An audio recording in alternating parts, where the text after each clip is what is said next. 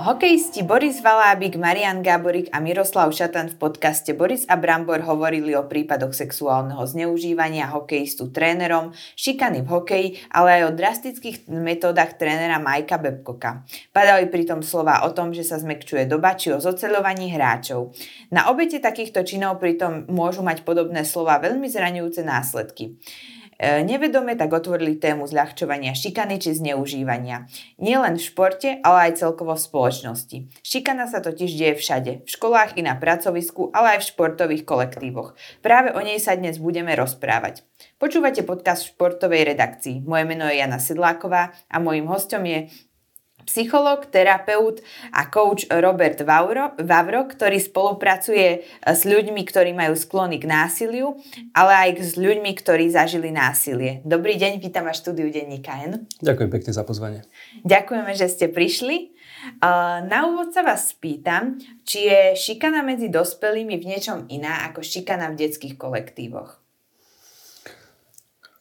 Hm, iná. Uh, ono, šikana je vždy šikana a, a násilie je vždy násilie a vždy má devastačné účinky nielen na toho, ktorý to násilie zažíva, ale vlastne aj na, na celý systém a ten kontext, v ktorom e, sa deje. A, ale samozrejme, že deti sú obzvlášť e, zraniteľnou skupinou. Um, dá sa povedať, že by dnes bolo šikany viac alebo menej ako trebárs pred 20 rokmi? Ťažká otázka. Uh, neviem, či je šikany viac alebo menej a určite sa o šikane viacej hovorí, že to povedomie nám pomaly stúpa a predpokladám, že ako spoločnosť, že sme citlivejší na šikanu. Čiže možno si to dnes ako keby viac tých ľudí, ktorí zažili tú šikanu, uvedomuje, že ju zažili, že možno v tom je rozdiel a nie v tom, že by predtým nebola. Určite áno, tak ono, uh, šikana alebo násilie také vo všeobecnosti je, je, má vysokú mieru latencie, čiže Um, my o ňom veľmi veľa akože nevieme. A to, čo vypláva na povrch, to je veľmi, veľmi maličko, malé percento, a, ale práve tá špička ľadovca sa nám postupne akože odkrýva a pozeráme hlbšie a vidíme toho možno viacej práve aj preto, že ľudia sú viacej informovaní a, a niekedy aj majú uh, vôbec uh, nielen to povedomie, ale aj nejaké konkrétne procesy a kroky tomu napomáhajú, že, že vieme viacej z toho uh, odhaliť a tým vieme efektívnejšie s tým pracovať. Aký môže mať vlastne vplyv na toho človeka, ktorého niekto šikanoval do budúcna táto skúsenosť? No, um, veľmi devastačný, ale zároveň sa to aj veľmi líši, ako prípad od prípadu. Ako, ne, nikomu to nepomôže v mhm. zásade, uh, ale niekto sa s tým vyrovná ľahšie a zvládne to ľahšie a niekto uh, tou šikanou trpí viacej a, a tie následky ako môžu byť veľmi závažné, či už sa to potom rozprávame o potenciálnom rozvoji nejakých duševných porúch, ochorení, do budúcnosti depresii, úzkostnej poruche, posttraumatická stresová porucha, ale takisto môže dojsť aj k seba poškodzovaniu, samovraženým pokusom, čiže tie následky môžu byť akože extrémne, extrémne vysoké. Môže byť nejaká časť ľudí, ktorých to vôbec ako keby do budúcna neovplyvní, že tým nejako prejdú?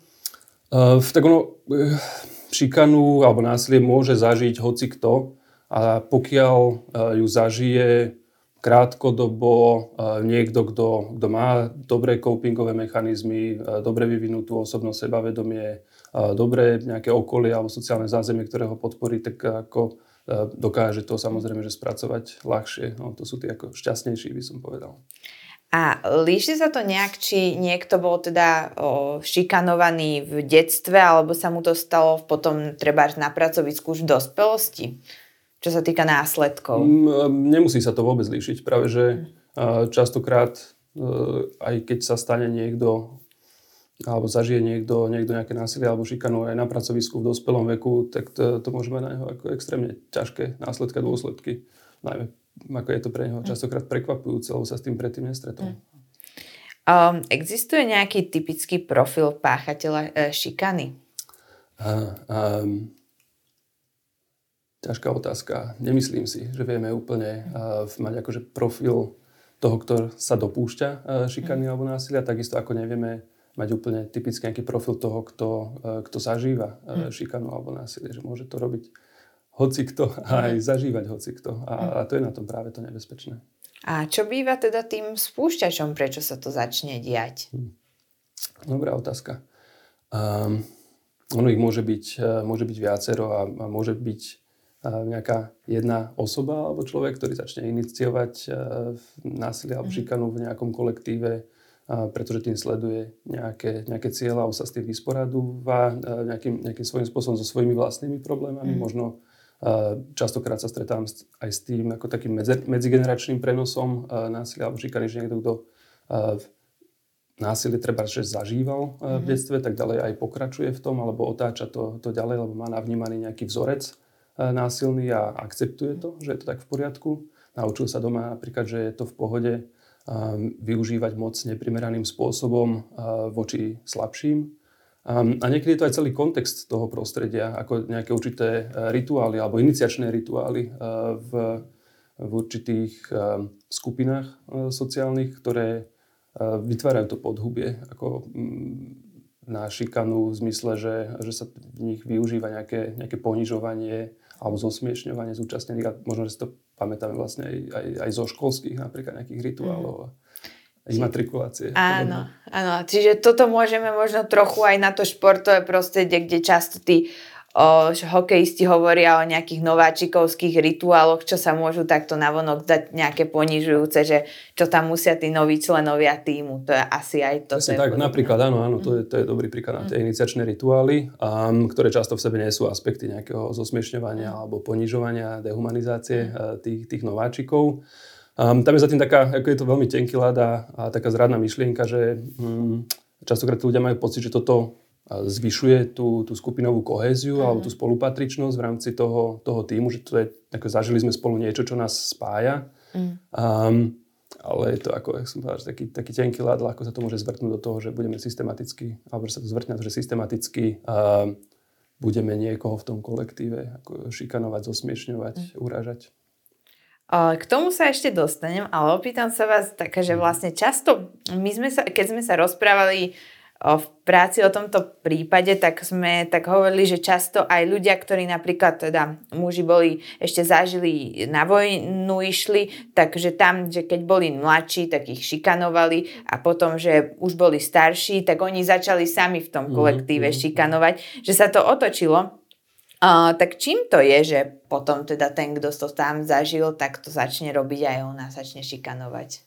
Uh, a, a tam veľký uh, ako veľkú dôležitosť má cel, ten celkový kontext a tá všeobecná akceptácia mm. toho, že, že pokiaľ toto je tá norma a ľudia sa učia, že takto to má byť a teraz ja to zažívam a potom mm. ja to budem robiť, eh, tak, tak on sa to prirodzene nesie ďalej a práve preto je dôležité, aby sme dokázali eh, zastaviť práve toto, toto podhubie mm. a zmeniť to. A stretol som sa um, napríklad v jednej, uh, v jednej súkromnej firme, v jednej spoločnosti uh, práve s, s niečím podobným, uh, kde existovala nejaká e, pracovná pozícia alebo vrstva nejakých juniorov a seniorov a tradične juniori boli tí, ktorí ako boli šikanovaní uh-huh. a, a zosmiešňovaní a zneužívaní a tak ďalej. A tí seniori boli tí, ktorí boli akože na vrchu a, a práve a, ale čo mne dáva nádej je, že, že práve tá firma ma zavolala s tým, že majú problém uh-huh. práve v tom, že tí juniori sú nejakí sú nejakí drzí, že oni vlastne nechcú toto, mm-hmm. nechcú byť šikanovaní. Ja som sa veľmi potešil hey, a oni to najprv frázovali ako nejaký uh,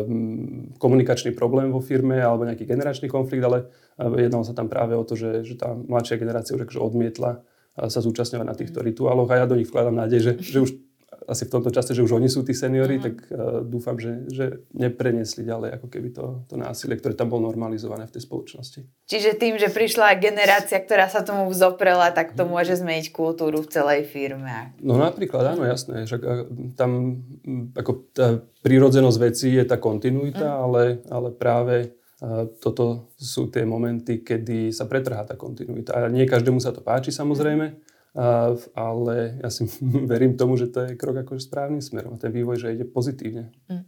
A čo cíti agresor pri tom, keď niekoho šikanuje?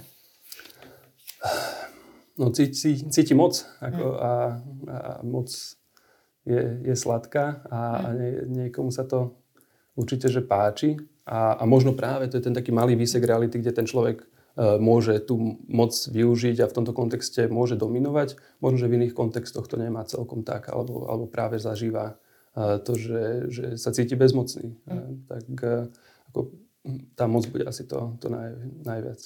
A čo cíti naopak ten šikanovaný?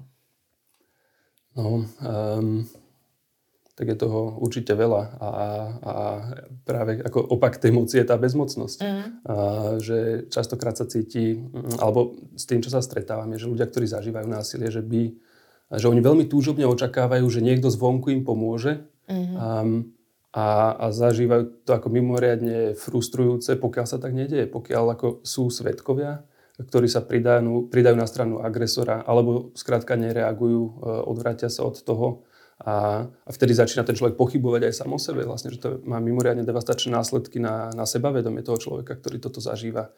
Už ani sám sebe neverí, nevie, nevyzná sa v tom, je strašne zmetený a teraz nevie, že, či to je akože normálne, nenormálne, čo sa mi deje, alebo je to moja chyba, mm. prečo mi nikto nepomôže. Um, že je to extrémne akože, že ťažká uh, situácia, ktorá taktiež vedie k tomu, že sa konzervuje vlastne mm. ten aktuálny stav.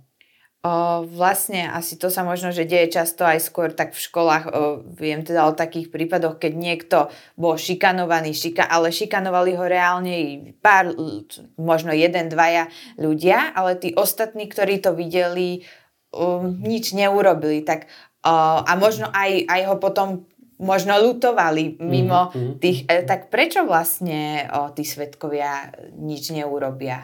No, to je, to je tá mlčiaca väčšina, na ktorej to celé stojí a pada. Mm. A buď nič neurobia preto, lebo um, sa sami obávajú, že pokiaľ niečo spravili, tak oni by sa stali obeťou, mm. tak radšej akože nebyť tou uh, obeťou, alebo nemať namierenú tú agresivitu voči sebe.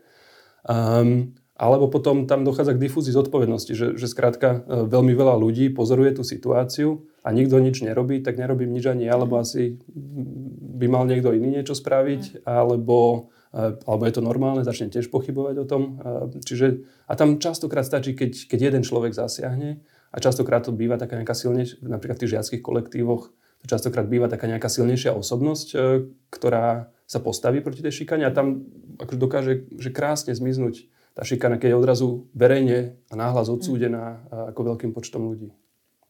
Um, a aký má vplyv, keď do toho napríklad v tých presne tých kolektívoch tých detí zasiahne niekto dospelý, nejaký učiteľ alebo rodič? Lebo mhm. často, alebo som to už počula taký možno predsudok, že potom potom, keď tam nebude, tak to bude ešte horšie, keď tam nebude ten dospelý. Mm, to neviem, môže byť, nemusí byť, ale tá rola tej autority a v tomto prípade, teda keď to je mm. dospelá, dospelák, že či to je teda uh, učiteľ, učiteľka, vychovávateľka uh, alebo nejaký mm. rodič, tak ono je to dôležité, uh, aby oni dali najavo svoj názor a jasne ho, jasne ho prejavili a za, ako keby zanormovali tie očakávania, že čo, čo sa môže a čo sa, čo sa nemôže. A to akákoľvek autorita vlastne má mm. aj takú morálnu povinnosť sa, sa prejaviť a zasiahnuť v týchto prípadoch, a či už to je ten školský kontext, alebo aj v nejakých iných kontextoch. Či je to pracovný kontext, tak e, ako bohužiaľ to je súčasť e, zodpovednosti toho nadriadeného, že, že má mať citlivosť voči tomu, čo sa deje v tom kolektíve, ako sú tie, tie vzťahy nastavené a pokiaľ nie sú v poriadku, tak e, by sa mal k tomu jasne vyjadriť. A vlastne v tomto podcaste Miroslav Šatan povedal, že zrazu sa niekto ozve po 8 rokoch, teda ono to často počujeme pri mm, tých ľuďoch, ktorí zažili rôzne formy násilia, že niekto tak na to upriamuje pozornosť, že prečo sa ozval až po dlhých mm. rokoch.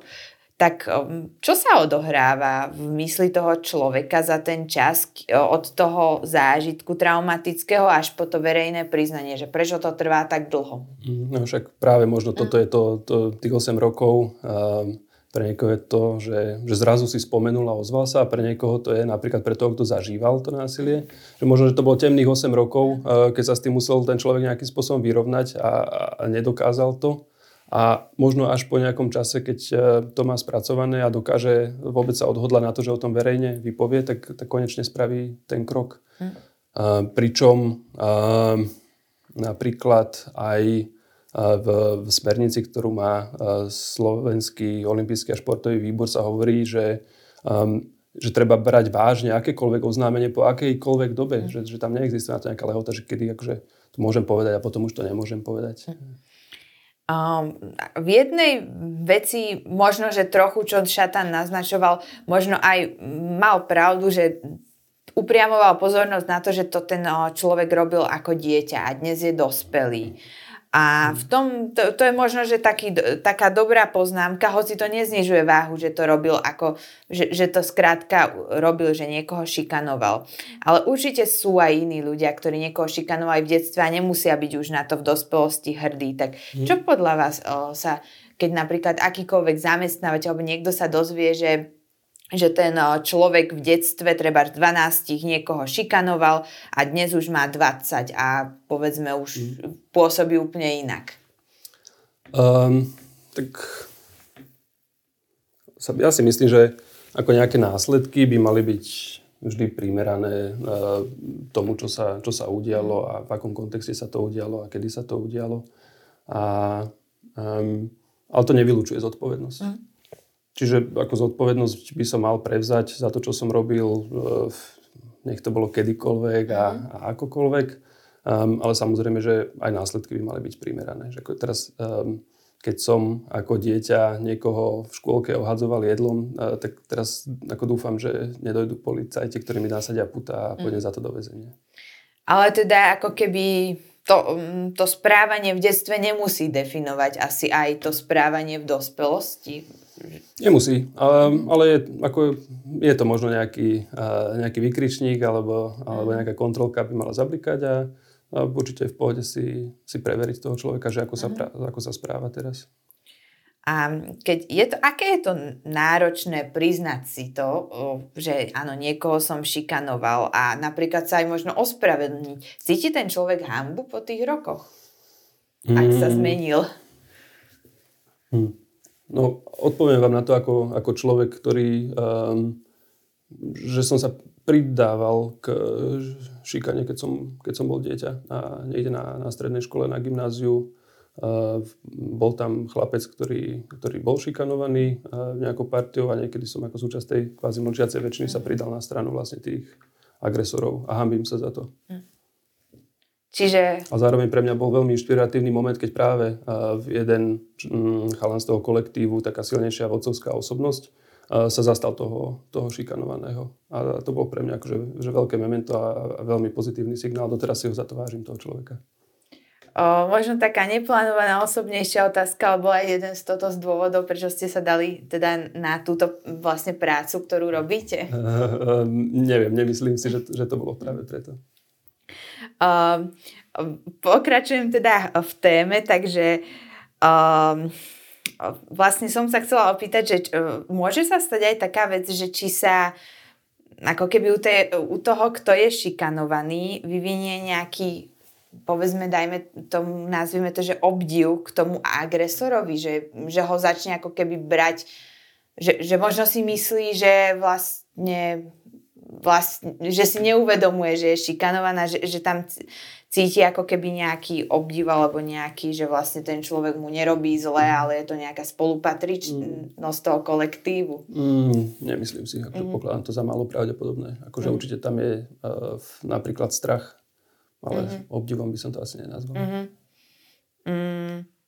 Uh, keď je vlastne hm, hokejista Boris Valábik eh, hovoril, že to nie je sranda, lebo niekomu tým ničia život tí ľudia, ktorí vlastne povedia, že boli šikanovaní, že, že vlastne, že vôbec priznajú, že sa im niečo také stalo, tak o, zho, o, povedal vlastne, že my máme, keď je niekto obeťou, o, teda tým, kto zažil šikanu, že tak vlastne má rozmýšľať, či ten chudák násilník po rokoch že, že či mu nejakým spôsobom nepokazí život, aj keď jemu, jemu vlastne ničil ten násilník život tak, dlho. Tak, tak. Že, že tento výrok bol podľa mňa veľmi, veľmi uh, trefný a správny, akurát, že uh, trochu tam bola zamenená tá, tá obec za toho mm. páchateľa. Takže čo to vypovedá o tom, kto to hovorí? Um, ono... Hm, a to je jeden z, ta, z, z veľmi častých uh, takých, že, že mýtov, ktoré máme v povedomí, že že teraz tí, ktorí zažili nejaké, nejaké príkory alebo bez nejaké, nejakú neprávosť, že, že by mali byť opatrní voči tomu uh-huh. alebo citliví voči tomu uh, páchateľovi. A, a to je podľa mňa chore a, a veľmi akože, nesprávne. Mm. Hej? Lebo ten človek by mal za to prevziať zodpovednosť a áno, mohol urobiť veľa dobrého, ale tak urobil aj niečo zlé, alebo robil niečo zlé v minulosti a, a bohužiaľ mal by za to prijať e, zodpovednosť, aby schopný niesť následky. Však práve to, čo sa dialo tým ľuďom, ktorí zažívali e, to násilie alebo tú šikanu, však e, ako, na, ne by sa mal, na nich by sa malo hľadiť mm. v prvom rade, že, že aké to malo na nich následky a dopady. O, ono toto často počúvame možno aj pri ľuďoch, ktorí treba zažili o, sexuálne násilie, že ich možno aj niekto prehovára, nejaké okolie, že nech to už nenahlasujú po rokoch, že mu uškodia, že má už nejaký život, mm. kariéru. Tak je to podľa vás rozšírený názor v spoločnosti, že myslieť na to, čo sa stane páchateľovi? Um, no je, áno je. Mm. A, a to práve nám bráni v tom, aby sme akože akčnejšie a aktívnejšie konali, že ale to je, vlastne niečo, čo je podľa mňa že, že veľmi nesprávne a úplne choré, že my konzervujeme aktuálny stav a my hovoríme vlastne ľuďom, ktorí uh, nejako si za to nemohli a zažili niečo, niečo zlé, aby, čo, aby, o tom, aby o tom mlčali, aby trpeli mm. sami v tichosti. Uh, veď to, to tak neexistuje. To, to, to, je tu, mám tu takú otázku, ale tuším asi, čo na to poviete, že či ma, existuje nejaká situácia, kde si viete predstaviť, že by naozaj ten, ten, kto zažil tú šikanu, nemal eh, ju ako keby nahlasovať. Že či, či, či si to vôbec dokážete predstaviť? Hmm, neviem si to predstaviť. Akože viem si predstaviť, že niekto uh, nenahlási šikanu alebo násilie uh, v situácii, keď, uh, keď sa sám môže cítiť mimoriadne ohrozený. Mm-hmm. Uh, a to napríklad je častokrát aj v prípadoch domáceho násilia, že, um, že jasné, že treba, treba tie prípady nahlasovať a treba konať, ale zároveň treba mať vždy na mysli bezpečnosť toho, kto zažíva to násilie. Mm. Že pokiaľ tým môžeme tú osobu priviesť do nejakého akutného nebezpečenstva, ohrozenia, tak by sme mali byť opatrní, ale akože aj tak sa snažiť čo je možné mm. pomôcť. Čo môžeme ako spoločnosť urobiť, aby sme povzbudili ľudí, ktorí zažili násilie, aby o tom hovorili? Eh, no mali by sme im dať eh, podporu všemožnú, eh, ktorú, ktorú potrebujú. A hlavne tá mlčiaca väčšina by, by nemala mlčať. A mali by sme aj v bežných životných situáciách všade okolo nás sa, sa nebáť ozvať a byť v tomto odvážny. A asi nie každý to dokáže, ale, ale predsa len, že, že skúsme posunúť tú našu odvahu o kúsok ďalej a správame správnu vec, keď môžeme. Um, jeden z tých prípadov, ktoré tam spomínali, bolo aj sexuálne zneužitie mladého hokejistu Kyla Beacha. Tréner ho donútil pozerať s ním porno, držať sa v rozkroku a neskôr si na ňo lahol a zbil ho bejsbalkou. Nútil ho tváriť sa, že si toto všetko užíva a vyhrážal sa mu, že mu, tým, že mu zničí kariéru, keď o tom bude hovoriť. Tak O, on, ten hokejista aj povedal, že on sa bál veľmi, že mu to naozaj zničí kariéru. Tak z čoho vychádza tento strach, že vlastne, že aj keď viete, že vy ste ten, komu niekto ubližoval, takže potom vlastne že by, vás, že by vás to mohlo paradoxne ohroziť a zničiť vám kariéru. Hm. Uh, toto tento príklad, ktorý ste teraz spomenuli, však to už je ako uh, pomerne závažné kriminálne uh, správanie. Mm. A, a ten strach je asi, asi prirodzený, však ten, ten človek, uh, ten páchateľ sa neštíti uh, takýchto praktík a zbyť z baseballku a podobne, tak ako tá obava uh, u toho, kto zažíva toto, m, môže byť odôvodnená. Ako to, tomu rozumiem. A môže to byť veľmi paralizujúce, ale napriek tomu uh, je fakt dôležité, že ten človek sa ozve a, a koná. A čo si môže... Pretože, inak takto, že, že pretože každý jeden človek, aj ktorý zažíva uh, nejaké násilie alebo formu šikany, ktorý sa ozve a rozhodne sa to preruší, tak tým chráni uh, aj potenciálne uh, ďalšie, mm. ďalšie obete alebo ďalších ľudí. Áno, áno. A že čo si môžu možno či už príbuzný alebo niekto z okolia všímať, keď niekto, teda povedzme, že sa mu stala takáto vec a teda bojí sa to nahlásiť, tak možno aké môžeme pozorovať zmeny na správaní toho človeka, ale... No, asi ste to aj povedali, že nejaké, nejaké zmeny, akže akékoľvek zmeny, keď človek začne byť nejako príliš utiahnutý, ustrachaný, a začne sa vyhýbať nejakým, nejakým situáciám, miestam, osobám, tak je dobre to ako e, citlivo osloviť a preskúmať, snažiť sa zistiť, čo je za tým. Um, hokej sa pri tej debate odvolávali aj na to, že hokej je drsný šport, mm. že treba niečo vydržať. Uh, a viem si predstaviť, že ako sú povolania možno aj treba aj ten tréner, že musí možno byť taký rázny, že musí pôsobiť nejak drsnejšie, ako možno, že aj sám je. Tak, a tam je práve to, že spomínali prípad trénera Majka Bebkoka, ktorý teda mm, mal veľmi neprimerané praktiky voči svojim hráčom, hoci teda niektorí potom následne tvrdili, že im to neprekážalo, tak mm-hmm. ale ako by sa malo oddelovať, že čo je nejaká pozícia v mhm. práci, keď tam musíte byť nejak nejaký drsnejší a mať nejakú autoritu a čo už je nejaké ubližovanie? Um, ja by som vôbec chcel spochybniť tú, akože, uh, tú drsnosť a, a hokej áno je tvrdý mm-hmm. šport, ale hokej je ako telesne tvrdý mm-hmm. šport. To neznamená, že, uh, že je potrebné tých hráčov ako, psychicky mm-hmm. deptať. Uh, ako je, športovci potrebujú mať aj nejakú mentálnu odolnosť, mm. ale tá sa dá budovať aj, aj nejakými inými spôsobmi.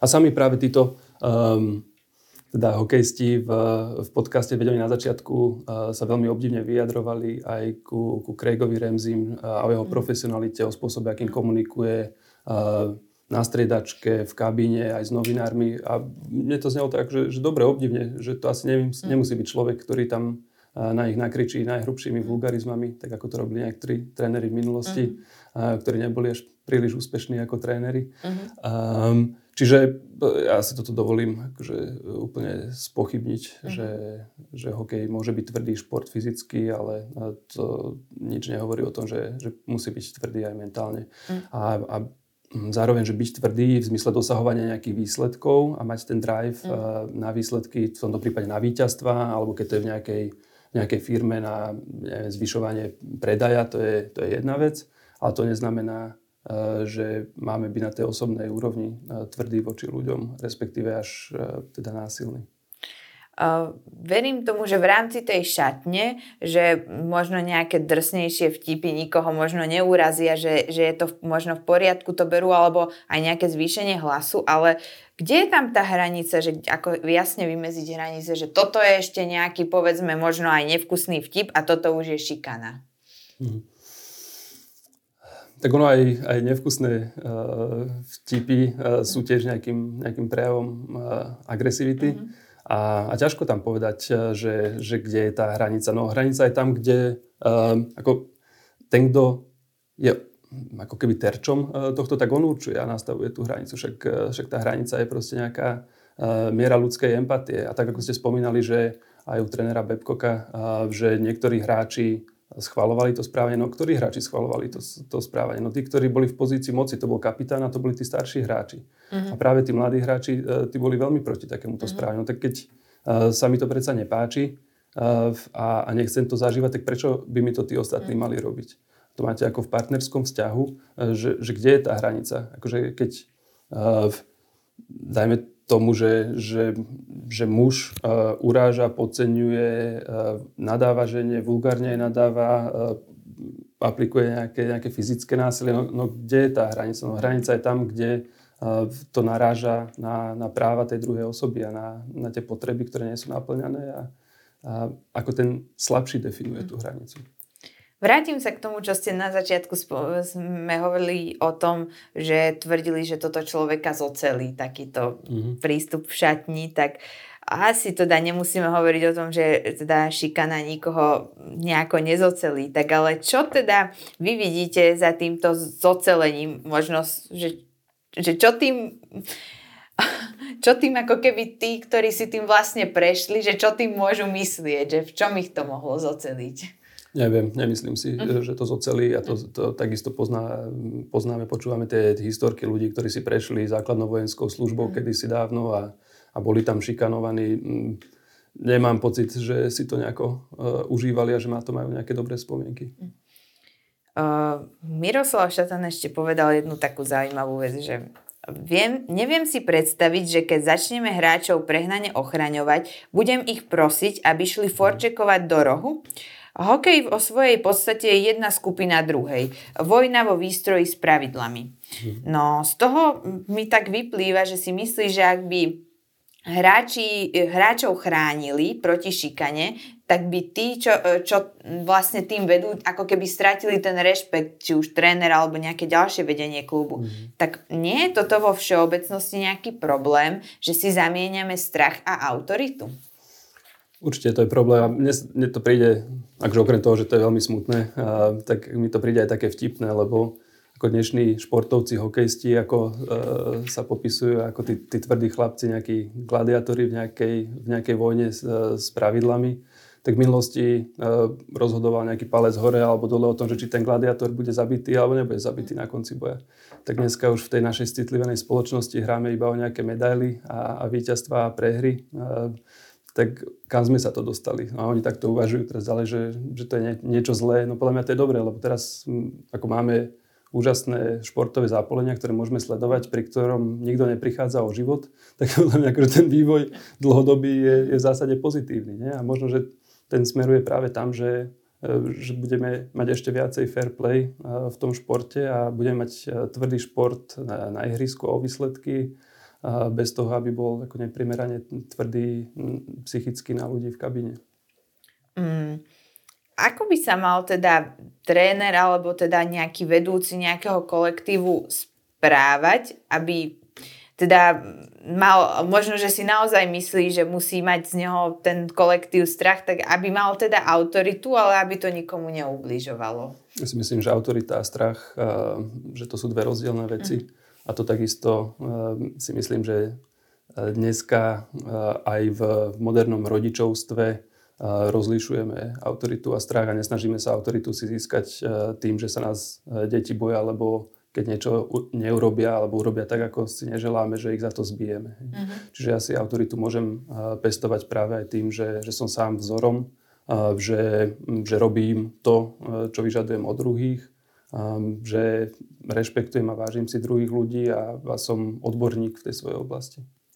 Um, čo môžu robiť rodičia, ktorí vlastne uh, majú možno, že podozrenie, alebo už možno, že aj vedia, že ich dieťa čelí šikane, treba, že ich dajú, ho dajú na hokej alebo na nejaký iný šport a možno, že aj tam zistia, alebo aj možno v škole, že, že teda, že čelí šikane. Uh, no myslím si, že v dnešnej dobe už, aj, už aj veľakrát sú nejaké konkrétne uh, postupy. Mali by byť dezignované nejaké, nejaké osoby, ktoré vlastne majú nejakú autoritu, vzdelanie a, a vedia, že čo s tým majú robiť. Sú na to procesy. Určite treba využiť tieto linky a, a oznámiť, ohlásiť a konať. No a pokiaľ nedochádza k nejakej náprave v tom kontexte toho prostredia, no tak ako ja osobne by som svoje dieťa z toho prostredia vyňal a dal ho do iného. Um, zase, ak môžem taký, taký osobný príklad, uh, tak uh, môj syn chodieval uh, hrávať futbal športovo a, a chodieval do klubu, kde sa mimoriadne pekne správali k tým deťom a, a pekne ich viedli. A bolo to niekedy zaujímavé sledovať ten kontrast práve na tých zápasoch, kde boli tí, tie týmy, kde ten tréner ako urážal tých hráčov, nadával a veľmi po nich kričal a oni celí v takom strese tam, e, tam behali a potom z toho nášho týmu, že tie decka si to užívali, ako nevyhrali vždy, treba povedať, ale, ale mali veľmi, si pestovali taký veľmi pozitívny vzťah aj k tým trénerom a mali ich fakt radi ako ľudí aj k tomu športu samému a to sa mi na tom páčilo. Mám takú záverečnú otázku. Hovorili sme teda o rôznych formách násilia, ktoré sa teda spomínali v tom podcaste a hokejisti ako keby naznačovali, že zrazu sme akýsi precitlivelejší ako celá spoločnosť, že za ich éry by sa niektoré tie veci ani neriešili. Ja to niekedy počujem aj od ľudí, ktorí napríklad zažili socialistické školstvo, že učitelia im dávali nejaké ponižujúce tresty, tiež bolo to o tom strachu a tvrdia, že ako ako ich to zocelilo, že dnes by teda učiteľa za fyzický trest vyhodili a že vtedy, že ne, ne, nebolo to nejaké výnimočné. A, tak je dosť možné, alebo teda aj sme o tom hovorili, že asi sa ako spoločnosť určite posúvame v tomto, že nejako viac sme citliví voči tomu. Tak čo by sme mohli robiť, aby sme ešte viac posunuli to vnímanie, že, mm-hmm. že nie je násilie v poriadku? Um, tak podľa mňa veľká, uh, veľká téma, veľká vec, čo môžeme robiť, je od, ďalej pokračovať a odtabuizovávať tú tému, mm. ako som na začiatku spomínal, že tá extrémne vysoká miera latencie pri tomto násilí že je veľmi nebezpečná, lebo uh, vyvoláva pocit že také niečo sa nedeje, že sú to veľmi ojedinelé prípady a keď sa spýtate v nejakej firme, tak v každej firme vám povedia, že áno, áno, šikana na pracovisku existuje, ale nie je u nás. Uh-huh. Um, je dobré sa pozrieť práve aj, aj u nás a trošku po tú pokrievku a trošku hlbšie a možno zistíme veci, ktoré sa nám nebudú páčiť, ale zároveň je to aj možnosť e, a príležitosť na to, aby sme sa naučili s tým efektívne pracovať. Násilia sa netreba báť, treba ho pomenovať a treba s ním niečo robiť. E, to už bola posledná otázka dnešného podcastu Športovej redakcii. Mojím dnešným hostom bol psychológ Robert Vávro. Ďakujem vám, že ste prišli do štúdia Denníka N. Ďakujem veľmi pekne za pozvanie, tešilo ma. Ďakujem aj ja. Moje meno je Jana Sedláková a teším sa do počutia na budúce.